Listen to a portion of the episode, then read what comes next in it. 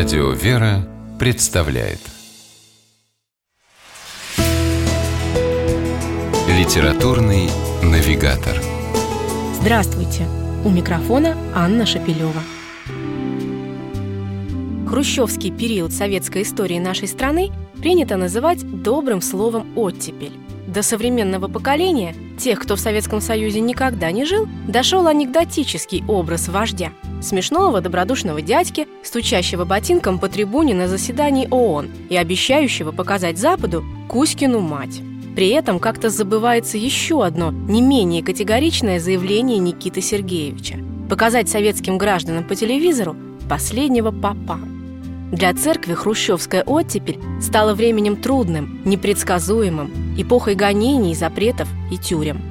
Людей, которые в подобных условиях не поступились своей верой, не предали идеалы, можно смело назвать настоящими героями.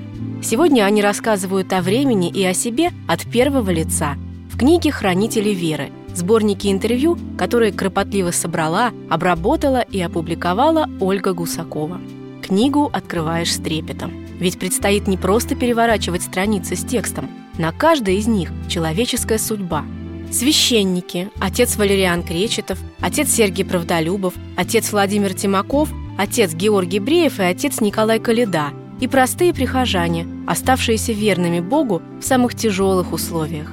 Надежда Смирнова, Феодора Кузовкова, Людмила Смирнова, Андрей Зубов – девять живых свидетелей того, как сбылись евангельские слова Христа. Там, где двое или трое соберутся вместе ради меня, там и я буду с ними. Книга Ольги Гусаковой «Хранители веры» одновременно и уникальнейший документальный материал, и невероятно увлекательное чтение. Герои между делом делятся любопытными историями из жизни.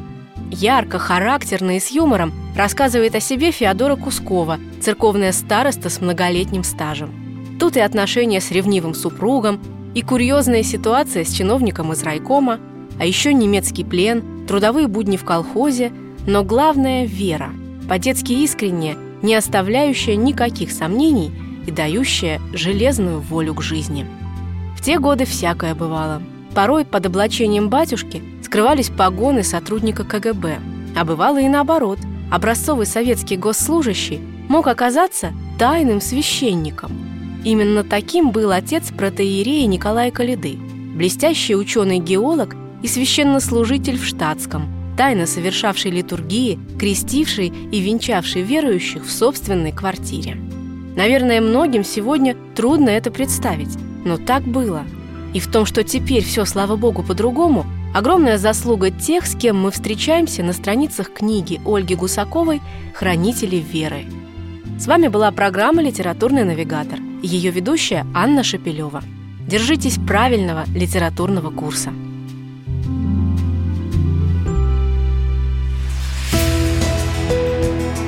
Литературный навигатор.